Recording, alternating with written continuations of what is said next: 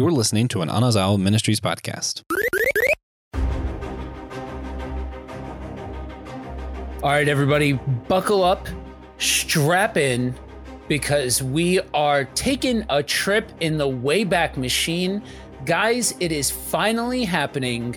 They're finally letting me talk about the 80s.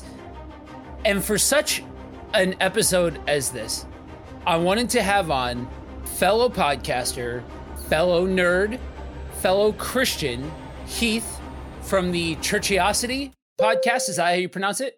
Churchosity, yeah. Churchosity. Introduce yourself.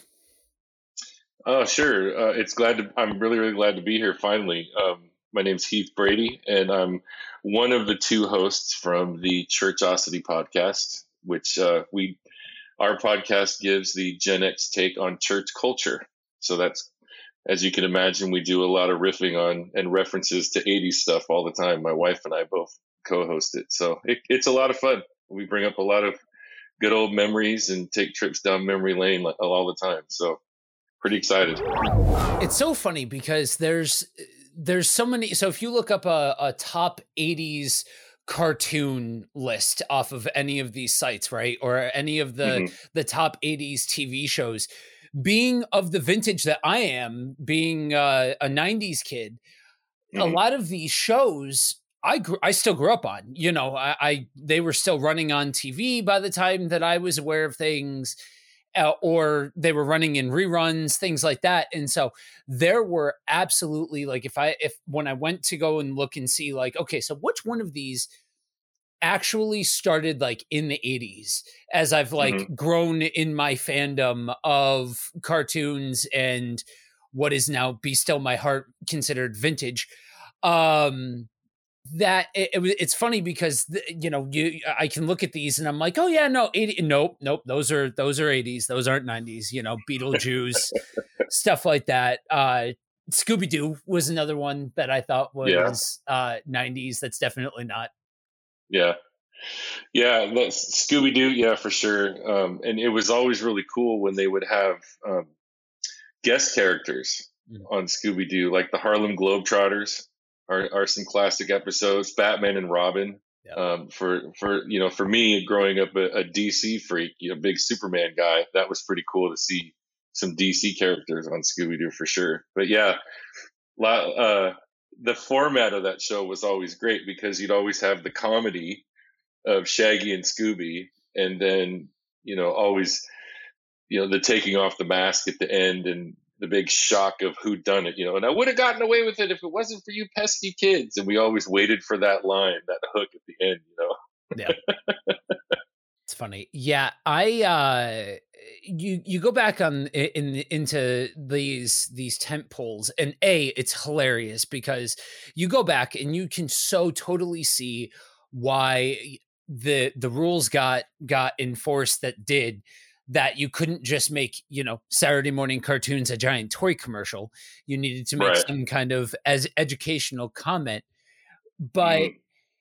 it's it's interesting to see through the lens of some of these older um the th- through the lens of some of these older shows that just what kind of snapshot into that era that time that I, I, would say even takes that a step further than the 90s did.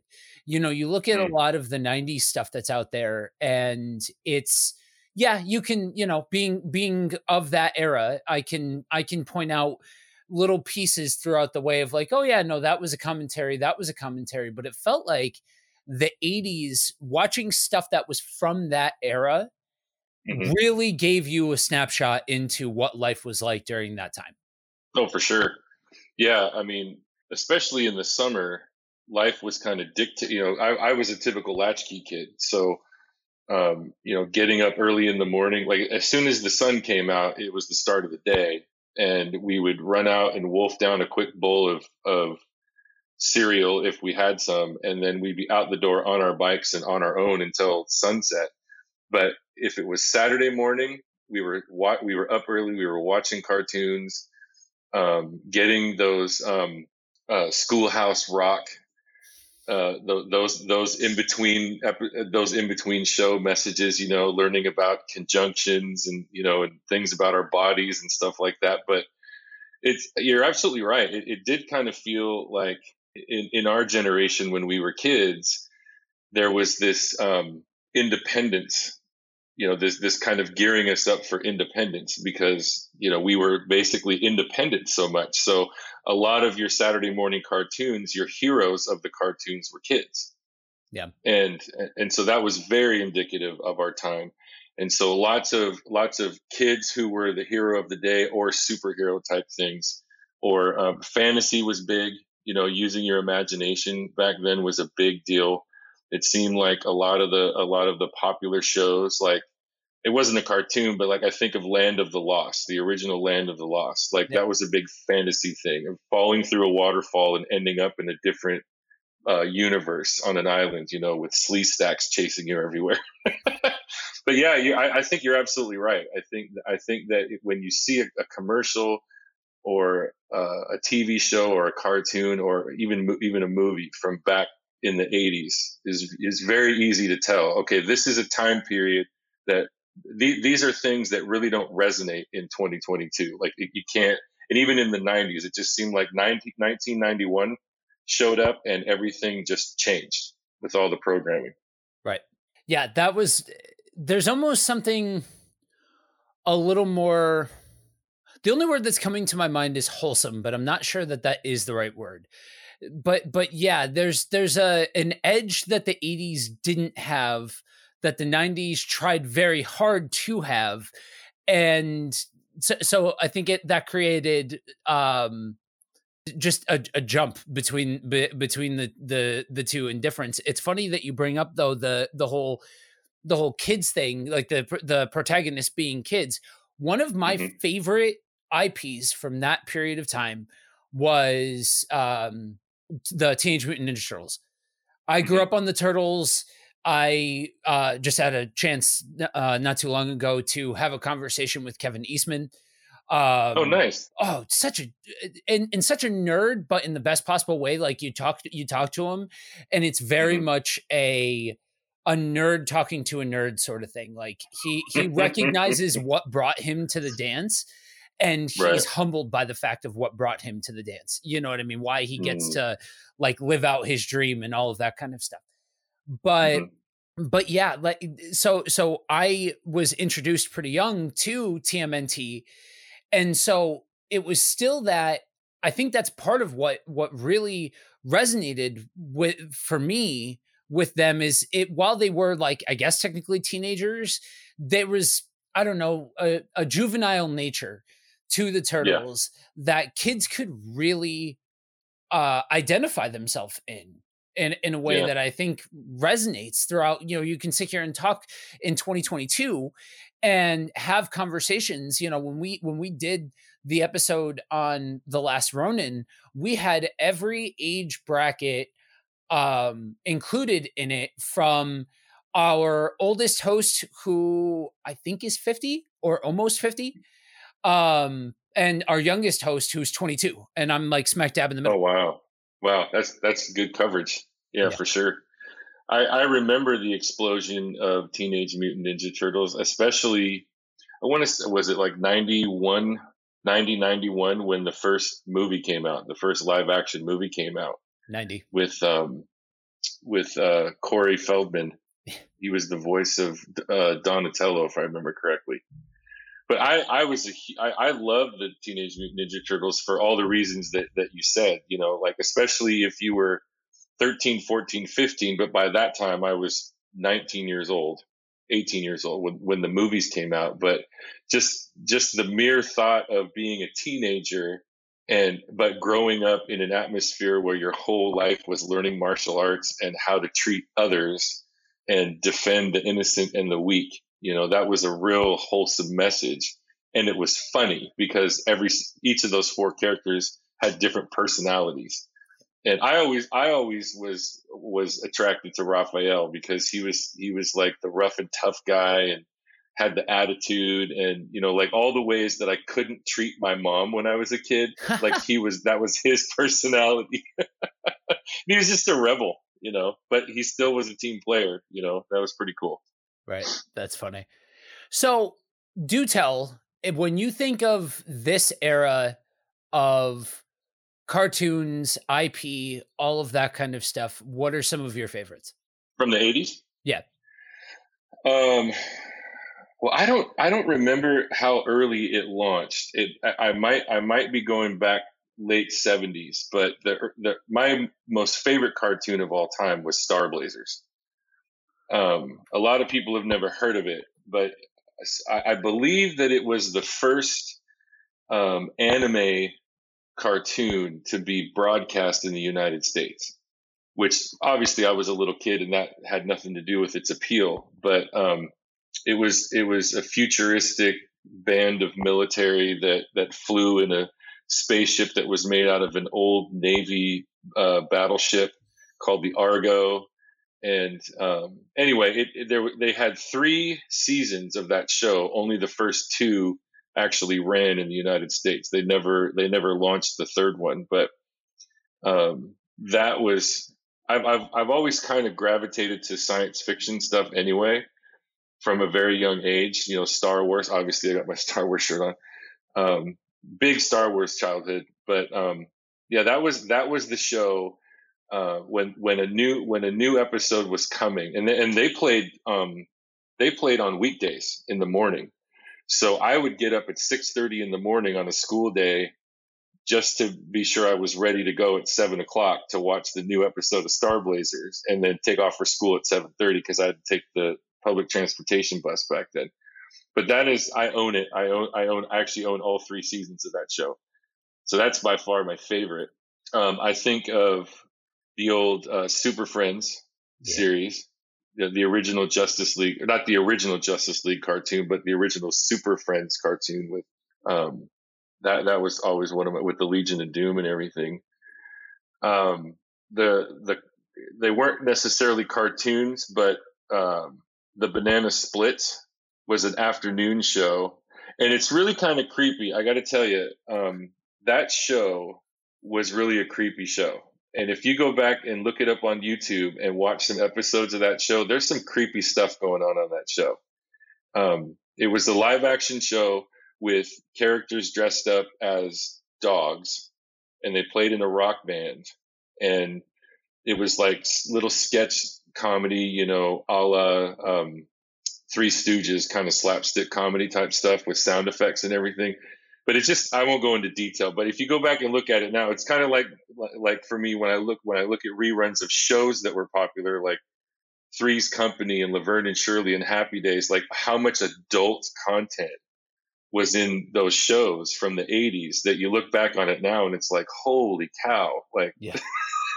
it was bizarre but um, the other one um, that comes to mind is the, what they called the Krofft the Krofft Super Show, and that was um, that was kind of like the umbrella that hosted. Um, there was like the Land of the Lost, Seymour the Sea Monster, HR Pufnstuf, um, just some weird bonkers programming from back then with people dressed up in costumes and you know. Um, yeah, those are probably some of my most memorable um, I think I'm pretty sure it was in the 70s that the Six Million Dollar Man was popular, but so that's not from the 80s. But that those are you know, and the Smurfs. Smurfs were big on Saturday morning when we were kids, and uh, yeah, those are some of the cartoons that were pretty popular that I religiously watched. I'll say there there are some i think you hit the nail directly on the head. There are some of the stuff some of the things that existed in the 70s and 80s that just to objectively look at look at as an adult you're like this is weird. Like this is yeah. th- this is creepy stuff i would never let my i would never let my kids watch that stuff. Right? I would have never let them watch that stuff. Oh it's so funny because one of one of my big fandoms is um old cartoons. I've gone. I've spent a lot of time uh, compounding a list and f- going out and finding the a lot of the um, the original cuts of the some of these old shows and just mm-hmm. uh, finding these different things across the internet and stuff. and and in hard copy and just when you dive headfirst into that hole of nostalgia stuff you just you you need to you need to hold on tight because you're entering into an entirely different era in the world you know from yeah. from the the cartoons to the tv shows to the music sure. stuff like that um but it's it's cool to to me it's there's always power in the longevity of a story, right? Because you boiled all, mm-hmm. a lot of this stuff down that brings us all to the yard. You know, eh, Star Wars. I grew up on the original three. So by the time mm-hmm. 99 hit and Phantom Menace was coming out, I I was already like well established in my fandom as a Star Wars fan. So it was like right. an exciting time to be a teenager.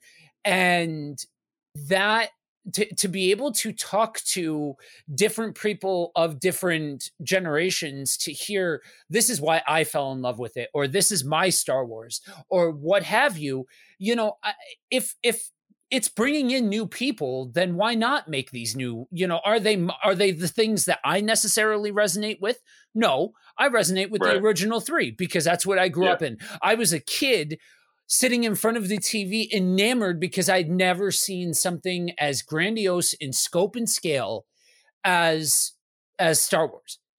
And yeah. so to me, that's what made me fall in love.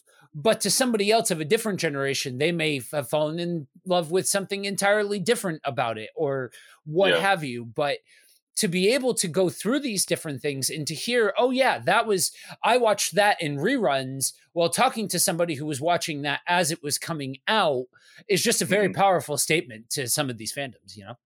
Yeah, for sure.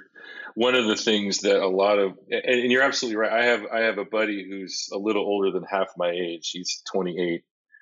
And so he grew up on the, the prequels so, you know, so those are his Star Wars movies, right? And it's it's always funny to have those conversations, you know, like why are those your favorites versus the original trilogy? And one of one of the and I don't know if this is true for everybody, but one of the major differences for for he and I in why those became our favorites is that for me, the original Star Wars trilogy was the experience of going to the theater and waiting for hours in line with your family just to hopefully be able to get in. You know, you go down there because back then you didn't have the multiplexes. Um, if you were lucky, your city had a drive-in theater that had maybe one or two screens. So I grew up in Seattle, and so there was this theater in downtown Seattle called the UA 150, which was this huge floor-to-ceiling panoramic screen, and they only had three showings a day. They didn't have matinees back then on on school days. It was those were only on the weekends. But you know, the first showing was at four, and then the second showing was at six thirty, and then the third showing was at nine. If you were crazy enough to be there that long, but we would go down there. We would we would pack a lunch with coolers and lawn chairs and everything, and we would go down there at eleven o'clock in the morning and sit there all day. And you got all these people dressed up as characters people playing Dungeons and Dragons on the street. You know, it was just like it was like a party experience. There was no guarantee you were even going to make it into the theater that day. Fortunately, we always did. But um, that's that's one of the reasons why um, the original trilogy appeals to me is because I watch it and I think back. I remember, you know, being with mom and dad and my younger brother, and just the, like the nervous tension, like you know, what's going to happen to Han Solo? You know, he was frozen in carbonite. What's going to happen? You know, you know, having those kind of and all the different fan theories and everything. So, you know, geeking out over Star Wars was a little bit different in the '80s versus the you know the different the different sets of trilogies. You know, because kids today, their Star Wars is probably going to be the sequels. You know, episodes seven, eight, and nine. So, uh, and then of course there's all the other the all the other spin-off things that are all over Disney Plus and whatnot. So there the original trilogy will always hold a special place in my heart. And I I my favorite of the three is Empire Strikes Back.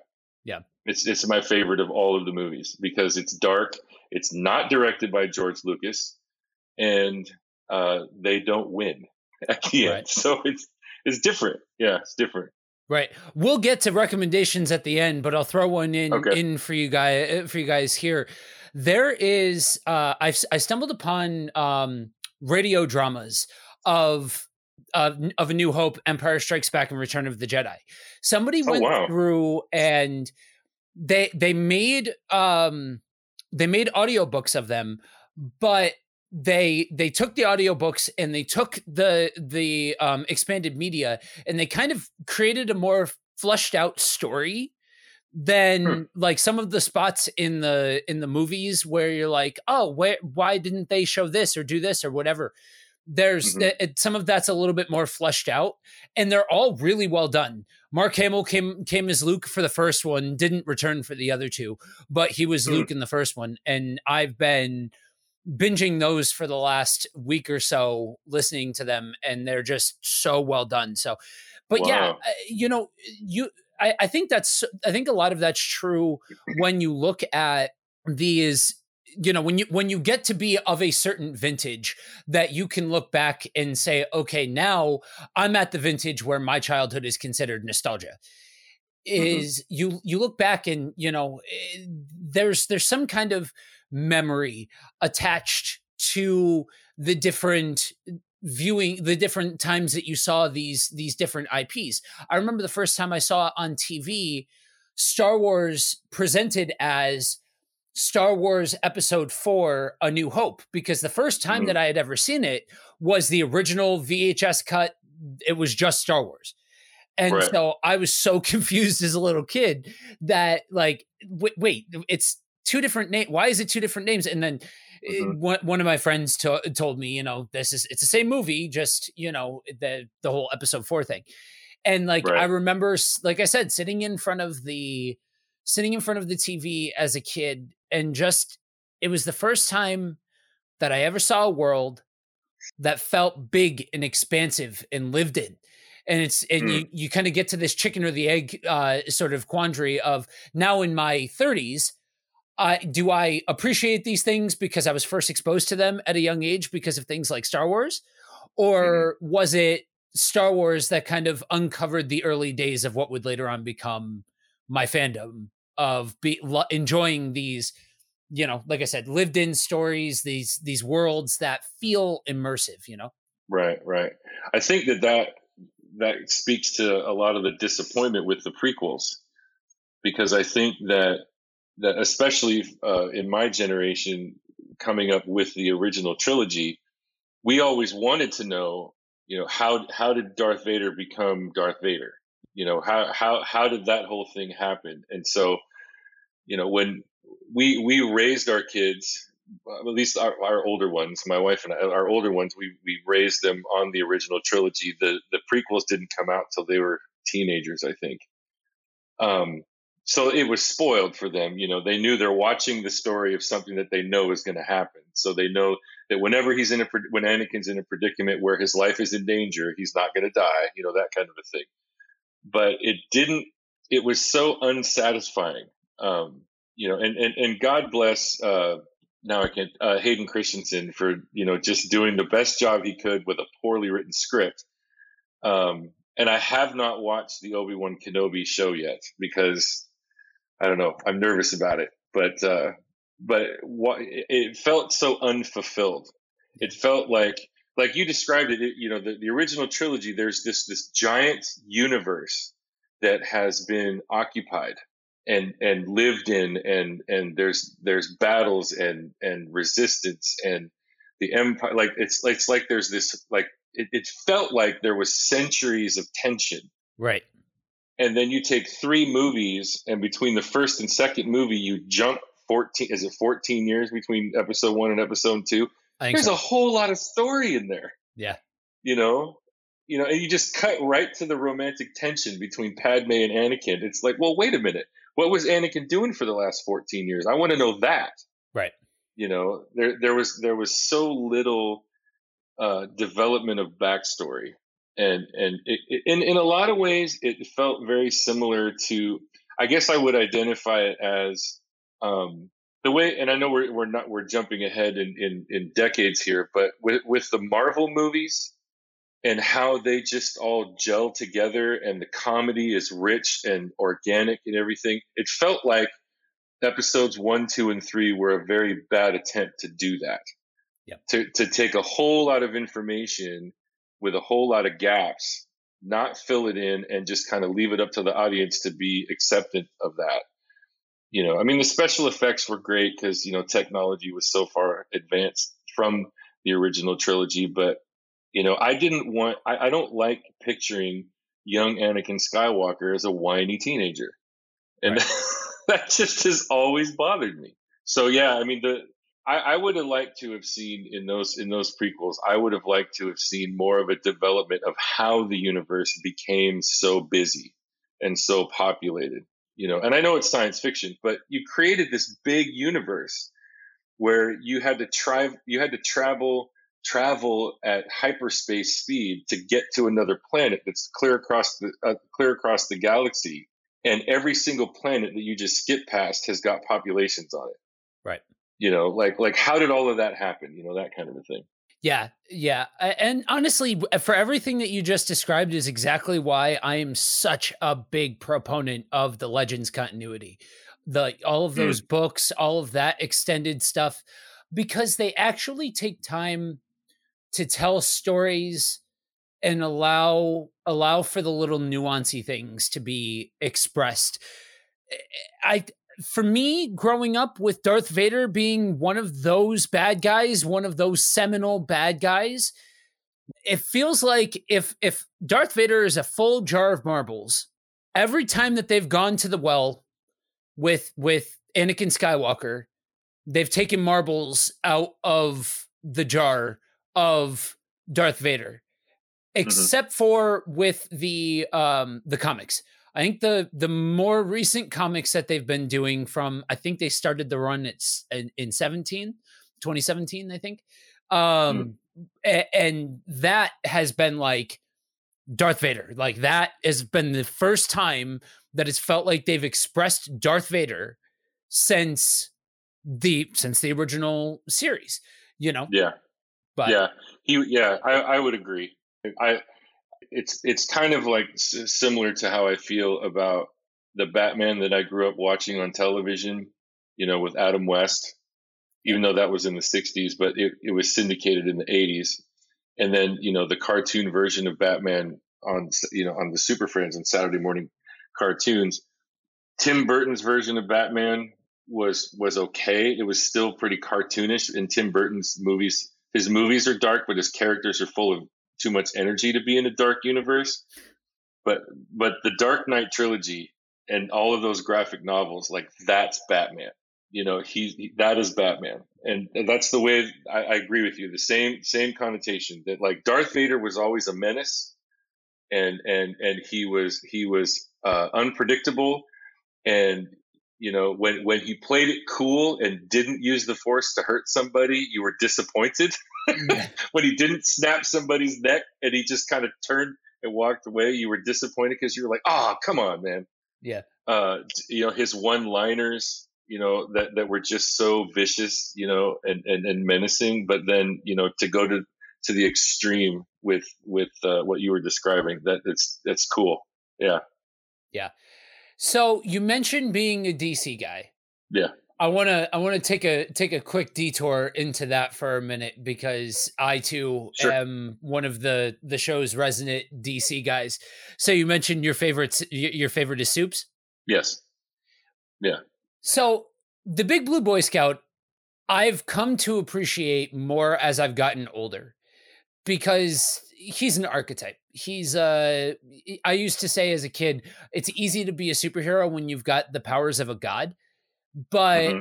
as I've gotten older, I've come to appreciate that the the the nuance of his character lies in he has the powers of a god and he chooses to express his human side and right. things like that and and i just i think even not appreciating superman growing up as much as i do now it's i think dc is always pushed in a way that in, in, the same kind of way that a lot of these IPs that you that we've talked about as far as the 80s stuff and all that kind of push it's it's like creating something that's simultaneously so much bigger than the individual but also has entry points where you can kind of find certain relatable points you know yeah totally i i fell in love with superman at a very early age in the comic books um and it what ironic and I, and people kind of look at me weird when when I tell them why because it's not because he could fly and it's not because he had super speed and it's not because he had heat vision or freezing breath or all of those things. It's literally I was fascinated by this the story arc that he was he was a being from another planet that came to Earth, grew up as a human, and fell in love with humanity and made it his mission to serve humanity, protect humanity, rescue humanity, and asking for nothing in return. And and you know, growing up in a in a Christian home, I saw at a very early age similarities between the Superman character and the nature of Jesus. And and you know, I mean it's it's corny, but that but that's why I've always loved Superman. Now as I got older, um, and and started to understand more of the backstory, his heritage, and then his conflict between, as you said, having all of those powers, but but having to figure out uh, when it's appropriate not to use them. You know that the, the true the, the, the true test of one's character is knowing when not to use your special abilities and express your human side. And so to see him have those conflicts with with uh, you know falling in love and starting a family, or you know the prospect of starting a family, or getting a job or you know taking care of the farm uh, you know all of those you know just just seeing seeing you know him shift gears you know kind, kind of in, in the same way that that with batman you have you have bruce wayne figuring out that batman needs bruce wayne just as much as bruce wayne needs batman with superman you discover you, you watch this development whether it's through the comics I believe, especially in the Snyder in the Snyderverse, you see this conflict of trying to figure out, okay, Superman needs Clark and Clark needs Superman, and the world needs both. And I just, you know, I, I love the way that DC has always dealt with his character. I mean, there's there's been dumb things that they've done with Superman, but um, you know, I've just I've just always I I, don't really know if there's any one real reason why I love Superman so much. I just always have. You know, if if if there was my close number two would be Batman, but it's for a whole different set of reasons. But Superman's my dude. yeah, I I first I first found um DC with when uh I was a kid uh, I would go with my dad to clear out like estate sales and stuff like that. And mm-hmm. I remember the first time we stumbled upon a box of comics, and the Flash comic, uh, Flash comics were in there, and I, yeah. I, fell in love with Barry Allen Flash. Um, I'm one of those weird random '90s kids that Wally West is not my Flash. Barry Allen's yeah. my Flash, and. Yeah. My youngest son is the same exact way. That's that's his character, and same thing. Same yeah. exact thing. Yep. And uh, that coupled with BTAS, Batman the Animated Series, that mm-hmm. was my jam growing up because it was it was showing a bit of noir and a bit of the like the old detective serials. Yes. You know what I mean? That that mm-hmm. was that that kind of format was so baked into it. And I also grew up in a house with a record player, so we would listen to a lot of old radio stuff on the record yes. player and all of that. And so to me, that felt like a natural extension of those old radio serials and stuff like that. Yeah. Oh gosh, now you're taking me back down memory lane. I I had I had so many. There were several of those Batman, those old Batman LPs, yeah. and I remember. I gosh, I remember putting up at night, it would creep me out. I listened to him at night, and you, you put the needle on the record, and it's it's crackles and it's and you just ah, it's so great, Batman. just classic, classic stuff. Yeah, for sure. Yeah, yeah. that's a whole that's a whole other nerddom that I have of um I'm a I'm I'm not sure I would necessarily call myself an audiophile, eh, per se, but I really appreciate that sound, that Mhm, mhm. analog sound that just you lose something to me with a lot of the remasters that get that have gotten put out because it's all cleaned up and I understand that that's literally the purpose behind doing a remaster is to clean it up but then you lose that scratchiness that you know that Yeah. that's kind of baked into the memory of listening to it for the first time. Like i remember the first time i listened to the remaster of master of puppets and i i grew up like so much of the very first music that i ever listened to was Mhm. 70s 80s stuff. Like that Yeah. was where i i even still that's where a, a lot of my musical taste lies is in a bygone era. But i remember the first time i found the remaster i was like oh cool.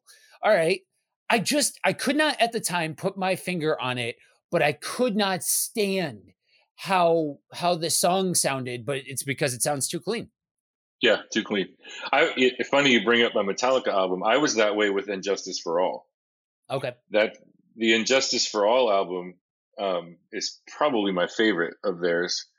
And I'm a drummer, and that I can play to almost every song on that album, so that might be part of the reason why. But well, the song "One" is on that album, and that was the song that they played on the Grammys, which was that big, huge, you know, moment in history.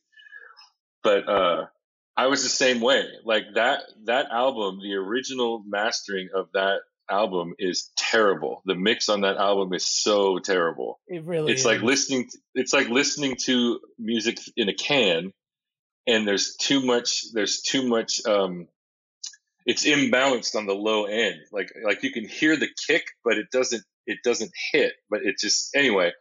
And and a buddy of mine. This is years ago, but a buddy of mine. Um, I was in his car with him, and and I was like, I feel like I feel like some Metallica, and he pulled up Spotify, and and and brought up the And Justice for All album, and it's I was like, is this the karaoke version? it sounds completely different. Yeah Like I can hear everything, is like, it, and it was terrible.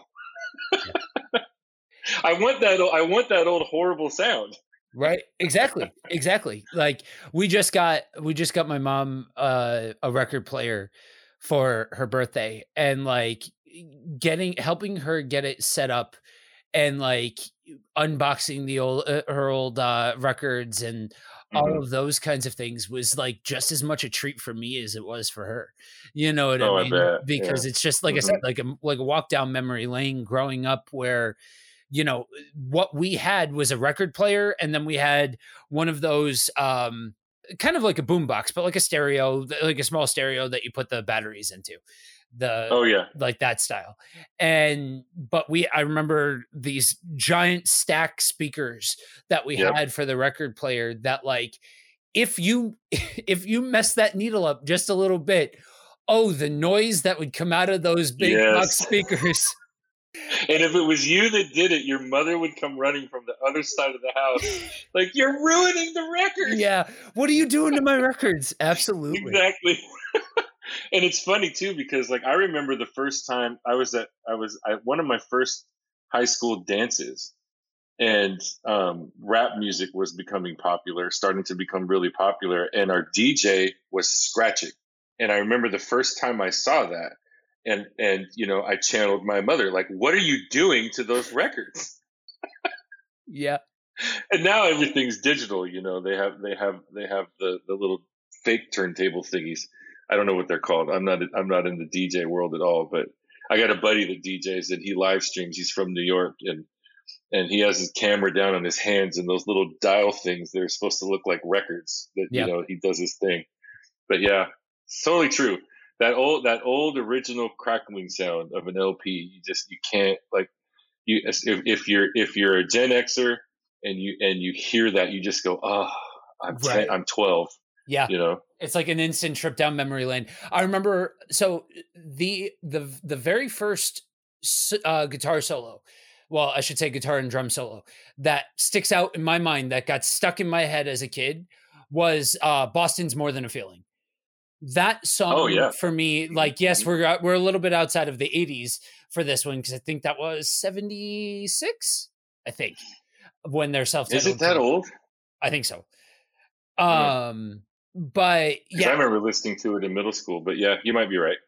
That like that's one of them that just listening to more than a feeling on a record just listening to that that guitar piece in the middle that was some of the formative stuff that made me a musician like now mm. i've gotten into you know I, I, do mainly like blues and and stuff like that now but like even even listening to um a lot of uh hendrix stuff that's not that's not the experience I think mm-hmm. I'm one of those weird people that I think he did his best work outside of the experience. Like, don't get me wrong, those songs they are classics for what they are, whatever. Yeah. But like he he really hedged into into more of that lower tone bluesy music off of mm-hmm. playing with the experience. But like that that stuff, Pink Floyd, like Guns and Roses, Metallica, mm-hmm. like that generation of music don't get me wrong i love how aware everybody is now of these different things where like we're gonna throw out a bunch of uh, a bunch of um uh, of different tv shows and stuff like that and people can jump on their google machine and understand what it is that we're talking about because otherwise right. outside of a of a post google world who's gonna know know of things like the centurions or you know maybe maybe stuff like Beetlejuice or Spider Man and His Amazing Friends, but like Dino Riders or Mask, stuff like that. Where oh like, gosh, right? Like this is stuff. this was the formative stuff of my childhood, and I'm glad that we can see we can live in a world where these things are easily accessible to a different generation. But there's not yeah. nothing will will replace for me you know watching these things on a on a small tube TV growing up or mm-hmm. listening to this stuff on those giant stack speakers you know? Right right. Yeah and and it's cool you know like shows like Stranger Things you know or Cobra Kai that you know they I mean Cobra Kai is today but it's the characters from the 80s right? Right. But like with with Stranger Things seeing the reenactment of you know i mean it, it's it's 80 it's 83 through 86 i'm i'm in i'm in the sixth through eighth grade you know so i'm the same age essentially as those boys. Mm-hmm. and i and i was into dungeons i was into dungeons and dragons as a kid. I was in the boy scouts. I would you know so like I, I completely identify to a certain degree with with these boys, but watching all of the 80s nostalgia get depicted and reenacted, like everything from the way people dressed, the music that they listened to, the fads that they were into. I had it's interesting because like my you know my kids are all into it also because it's a great show. But I had I had um, I had somebody ask me the uh, recently um, is it true that like there was there was this big like suspicion that Dungeons and Dragons was this game from the devil and and like and I was like yeah that was a thing. Yeah that, that was, was, a thing, thing. but th- but then here's the other thing. Somebody brought up and I think I think that they're a millennial parent. They're they're they're probably in their mid 30s and and they just couldn't wrap their head around you know how realistic is it that those boys could just go wherever they wanted to and like nobody knew where they were? And i'm like that's the 80s it's exactly what it was like for us. You know and i don't want to spoil the show for anybody who, who's listening but especially in season four you've got the parents in alaska you've got one set of family in indiana and or not Indiana, yeah, in Indiana, and another set of, of kids out in California, and nobody knows where anybody is ever. That's pretty realistic to yeah. what it was like, and so it's really cool to see those things come back and like, oh yeah, that's what it was like. Oh yeah, that's what it was like. Although you know, there's some things that they do, like somebody microwaved something, and I'm like, the microwave didn't come out in 1984. It didn't exist yet. Yeah, good catch. That's funny. Yeah, I um even growing up in the in the early 90s, that was still I mean, granted, I grew up in rural America. And mm-hmm. so um by uh, parents that were definitely hippies in their day. So they were more inclined towards go and you know scrape your knees and go do things and go go out yeah. and be and do and all of that kind of stuff so i relate what while i'm not i can't say i'm technically i'm an 80s kid because i was born in the 80s but i don't i'm not like an 80s kid like in this in the same sense that i uh, there's still so many of these little nuancy things about the 80s that are so resonant for somebody like me because they did bleed over for some depending on your household, you know? Yeah, that's true. That's very true. Yeah. Um, I remember like, like my older kid, my oldest son, he was born in 91. My daughter was born in 92. And then my youngest son was born in 96. By the time, by the time my youngest son was born, culture had really shifted a lot from, you know, from 90, 91, 92. But I remember when, when they were, when they were little babies, still you know raising them with you know go and you know and do these things you know go go have the sleepovers go to the birthday parties go to the movies you know have some independence. The problem is is that technology made it so much like the bad things in the world that we can see with just the click of a thumb on our little devices those things have always existed you know like i, I saw this meme on tiktok the other day was like, how did we even survive? We would leave the house at sunup, come home at sundown. At least once a week, one of our friends was almost abducted. you know that that that was the that was the culture. People would just roll up in their car, strangers, and they talk to you and they try to get you to get in the car with them. And and and as that became more and more ac- uh, uh accessible and possible, and and technology, it felt like it was bringing all of those issues closer to the human experience. Then you start reeling it in and you're like, no, I'm gonna then then in comes the helicopter parenting.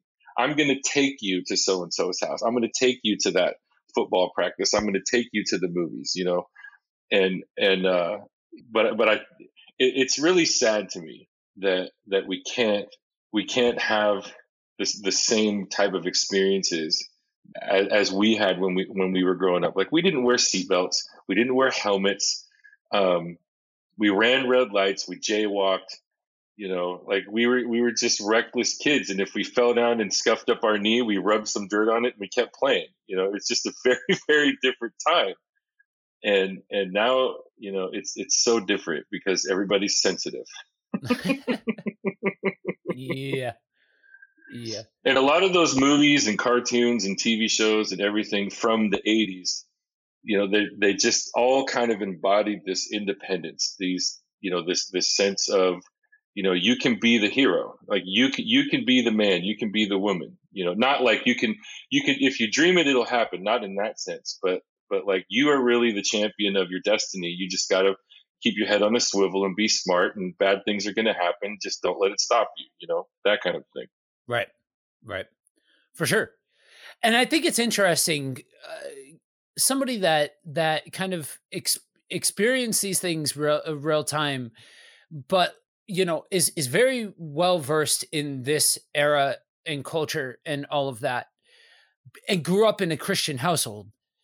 Mm-hmm. For me, uh, it was not it was not a Christian household by any stretch of the mm-hmm. imagination. I I it was always one of those um oh you ne- you never you never said Jesus Christ in the house. That was a surefire way to have to end up taking a giant bite out of an onion.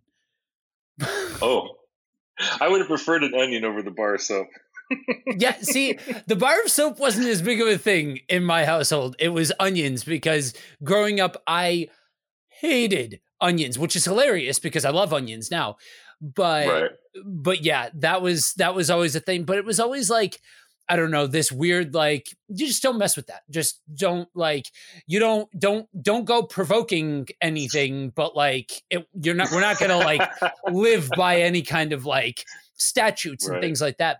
But to me, being being a part of this show and being an adult who's now a Christian and like having been a Christian for the last I think five years, um it it it almost is like a like a fresh set of experiences going back mm-hmm. and watching some of these things you know uh mm-hmm. one of the guys on the show i i don't i don't know if if y'all will be hearing this first or y'all will be hearing the Superman 2 SG Drive In episode first. But I sat down with a dude that's, uh, I think, a little older than me, and we talked about Superman 2. Mm-hmm. And, you know, the, I remember the first time watching the Christopher Reeve Superman movies, it was Superman. Mm-hmm. That was the extent of it. Right. I loved it. But getting yeah. a chance to now go back and watch something like Superman 2 through Christian lenses and be able to see some of the through lines and why these things are what they are and being able to say, oh, well, wait a minute. So, so Superman is struggling with identity. Mm-hmm. I can understand that, especially 100% going through the the the uh, I guess transformation process, for lack of a better phrase, but the but the transition mm-hmm. process from from the non Christian world to the Christian world, like that that is a very real and three and four dimensional thing for me and i think for a mm-hmm. lot of these things a lot of these stories and a lot of these these ips that weren't afraid to tell real life stories i think it's mm-hmm. an entirely new breath of life to be able to experience these things with a whole new set of eyes. 100% yep i agree. And and that that whole identity thing that's that's such a great thing to to unpack because prior prior to your your salvific transaction you're not going to really get that layer you know to the fullest extent. You know yeah superman was struggling with his identity you know we all do you know that might be the extent of it. But if you're a new creation in christ like if you have the new mind the new mindset and the old things have passed away as scripture says you start seeing those layers and you start seeing character arcs and storylines and relationships in inner, you know, whether it's movies or music, you know, whatever, and you start hearing and seeing things through a different filter and and watching and, and I and I totally appreciate that conversation about Superman 2, one of the greatest movies of all time. For that reason, uh, that that's one of many reasons, but but you see him just like wrestle with do I do I want to be with the woman that I love? If so, it's going to cost me this, and I have to re-identify as just a just a human being. I got to I got to rethink. I got to I got to I got to think how I have to live my life from this point on without all of these gifts. And so he, he, yeah, he had to redefine his identity. And so as a Christian, you start going, well, my identity is in Christ now. Yeah. My identity is not of this world and and you and that, there's that inner struggle between the flesh and the spirit. So yeah, it, I, I, think that's a really cool point that that you're making there. That that you can go back and look at these 80s nostalgia things through the lens of the Christian faith, and it almost it's almost as though they hit different or at a different level or in different ways. But I really appreciate that a lot.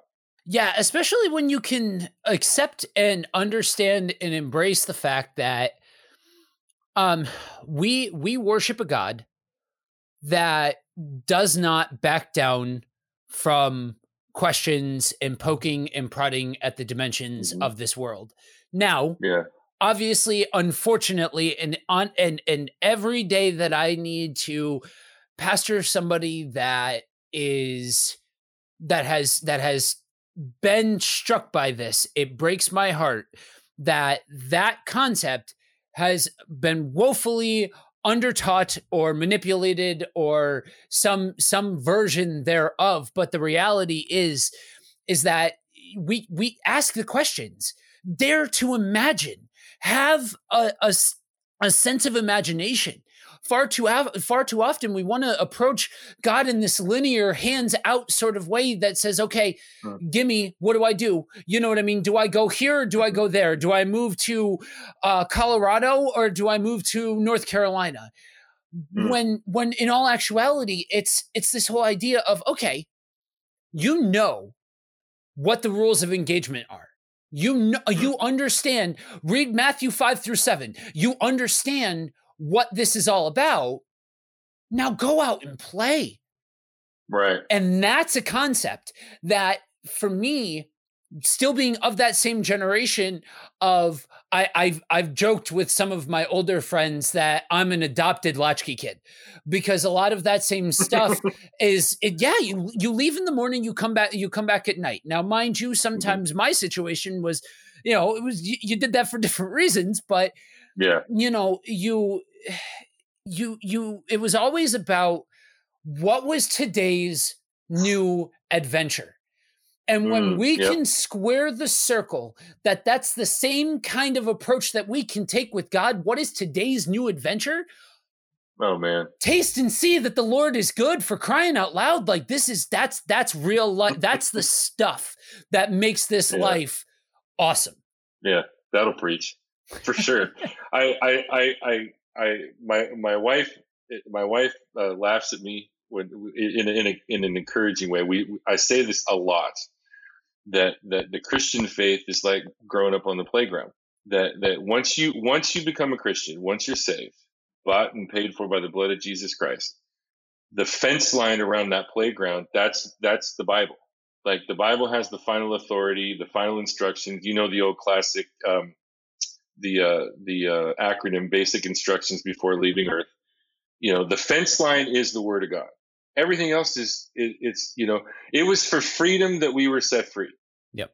You know we you know we are free to swing on the swings play in the sandbox have some four square play kickball you know whatever. You're going to fall down and cut your knee every once in a while. You might bang your head on the monkey bars you know or knock your teeth out like i did when i was a kid. But but you know it, there and, and I and I completely appreciate the point that you just made because I know I've noticed that myself, especially in the last 10 years, that there's less and less of the freedom in Christ that we have being taught or discipled into other Christians. And more and more of this kind of, you know, God is unknowable. You know, one of the things that I love about David especially in the Psalms, is that when David had a conversation with God, he talked with God. Yeah. Like he talked with God. Like he literally would be like, God, these people over here, I'm sick of them. I'm done with them. How much longer do I have to put up with these people? You know, and, and we in, in, in, in the 21st century, we, we tend to, you know, you know, kind of like in your household growing up, we're not going to, we're not going to, you know, invoke anything, but we're not going to follow it. You know, we, we're afraid of upsetting the apple cart of the triune God if we're bugging him. You know, he, right. you know, just, just keep sending me my blessings. And when I need something, I'll rub the rabbit's foot. Yep. But we almost, we almost promote this, this God that is unknowable or that isn't intimately acquainted with all of our ways. And, and yet the reality is, is that it's for freedom that you're set free. You're in bondage to sin. You get saved not to go back into bondage to God. Right. You know, you you know, God creates the fence line of his word and then says go and do.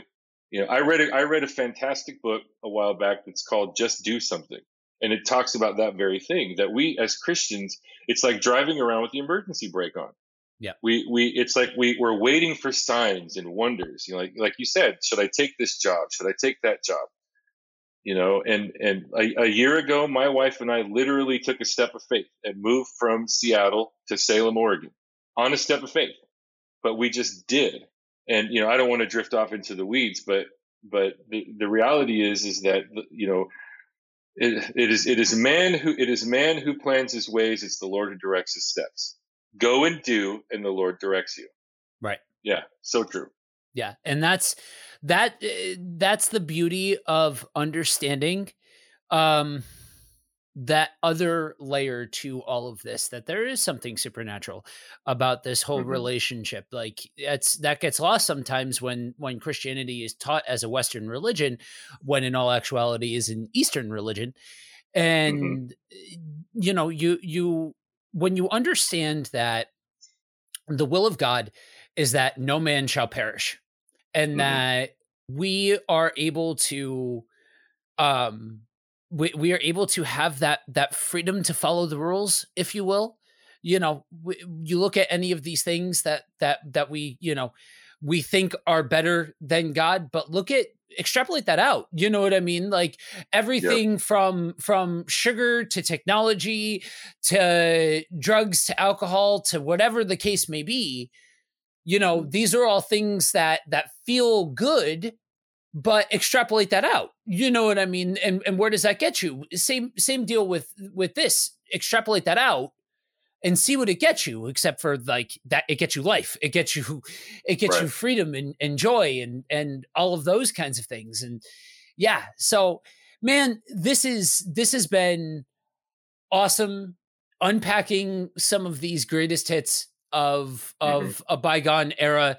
I know that there has been a segment of the audience that has been chomping at the bit for us to start breaking into um, some of these older IPs.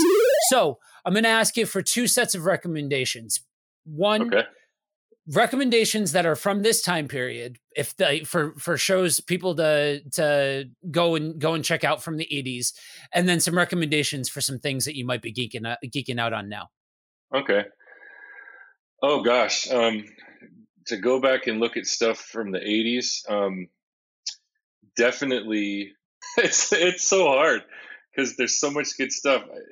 I i would i would say find some good sitcoms from the 80s um, and and not be, not so much because the, not so much because the content is edifying, but, but but see the way it it just it absolutely baffles me. Like if like like I mentioned earlier with with like Happy Days, Laverne and Shirley, Three's Company, yep, um, The Love Boat. Uh, you know those those type of shows. Go back and just Google or YouTube some old episodes of that, and you will be shocked at how much adult humor us kids were watching, and it was just whoop, right over our heads. Yep. Um, some of some of the old cartoons uh, you mentioned Scooby Doo. Those are those are just so much fun. If you can find Star Bla- I know you can. You can find Star Blazers on YouTube.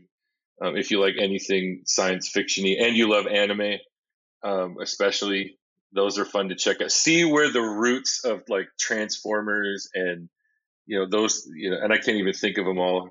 I don't even know any of them anywhere to be uh, pokemon you know all of those ones that are popular now. See where those see those roots. Because i think that a lot of the creators of star blazers their sons and grandsons and great grandsons are all in the anime world now as well.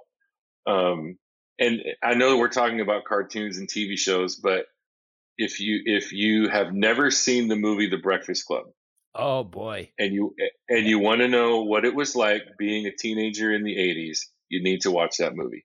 Yeah. It's it's just the greatest movie in my opinion. Um does that satisfy that question? Yeah. That yeah. list of recommendations? Stuff for today, sadly to say, I don't have anything DC to really recommend unless you can get your hands on the Snyder cut of Justice League. Um fascinating. It still makes me mad the way they did Snyder wrong. Um, I don't watch a lot of television anymore just because there isn't really anything good on TV anymore. I do most streaming stuff. Um, but my wife and I love The Blacklist. Love, love, love The Blacklist.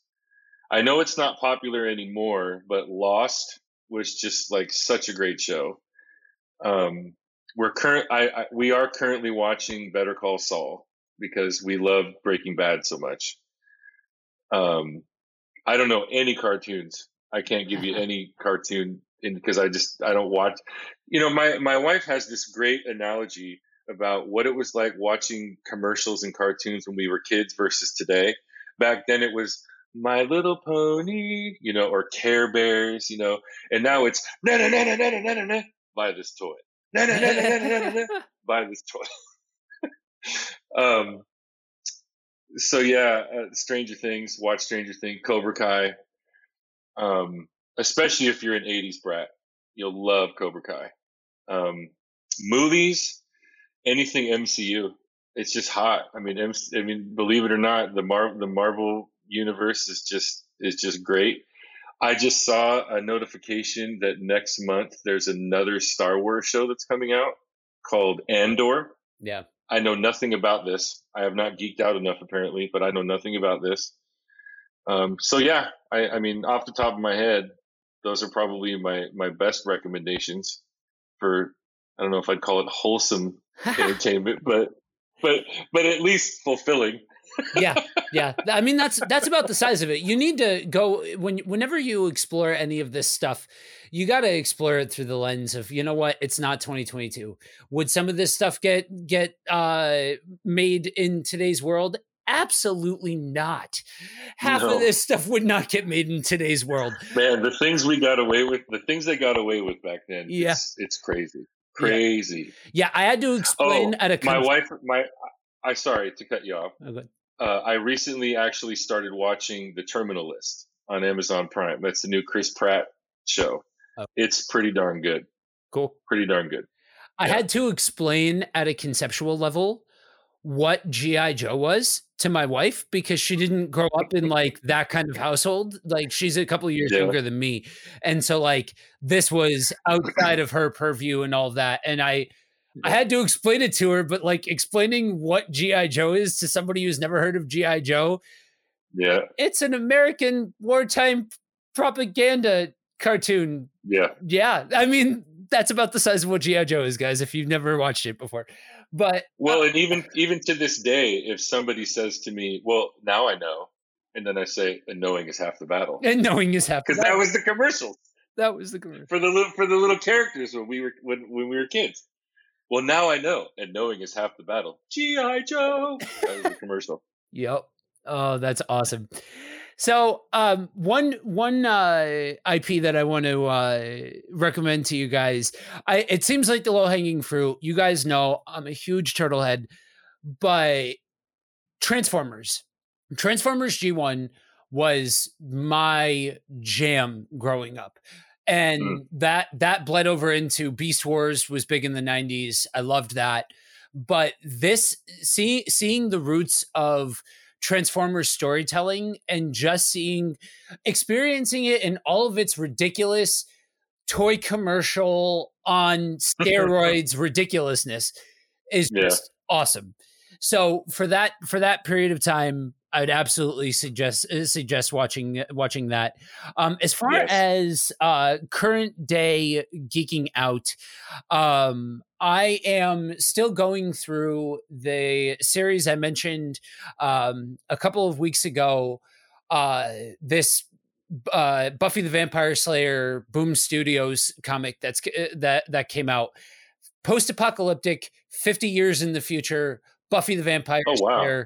Boom Studios knows it. They're the same ones that have that have rights to making the um the Power Rangers uh series that's been coming out okay. the last couple of mm-hmm. years. Mm-hmm. They've had it and they know exactly who their they know exactly who their audience is. And they are unashamedly going after exactly that audience and it is phenomenal to be wow. of that particular vintage watching these people do do what they're doing with this IP is is out of bounds. So that's people, pretty cool. Yeah. So let people know where they can find you. Oh, um, so our our podcast is the as I said, it's Churchosity. That's church and then O S I T Y. Churchosity podcast. You can find our podcast on any of the platforms: Apple Podcast, Spotify, Google, Amazon, pretty much anywhere you get a podcast from. Um, you can follow our show uh, on social media, even though my wife and I hate social media, but you know, it's 2022. Um, all the, all the socials, Facebook, Instagram, Twitter. Um, our tag is at Churchosity Pod.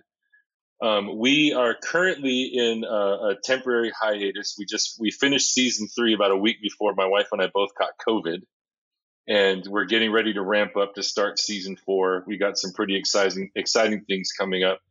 Um, many of our listeners know remember that about a year and a half year year year and a half ago we did a 10 week series on church hurt or spiritual abuse and we're going to be revisiting um, because we have undergone much of the healing process from that. So we're pretty excited to get rolling on that in the next couple of weeks. But yeah churchosity podcast socials at churchosity pod. Um, you know give us a listen. Awesome. Well, thanks again for joining us. Thank you all for listening. And if you would like to hear more from our illustrious panel of hosts, you can head on over to systematicgeekology.org toggle over to the host tab. You'll be able to see all of the ridiculous amount of projects that we're all involved in. And if that is not enough for you, you can head on over to patreon.com slash systematic geekology, where there's tons of bonus materials there and you get to help us keep the lights on. So for now, that's a wrap. And remember, we are all a chosen people, a geekdom of priests.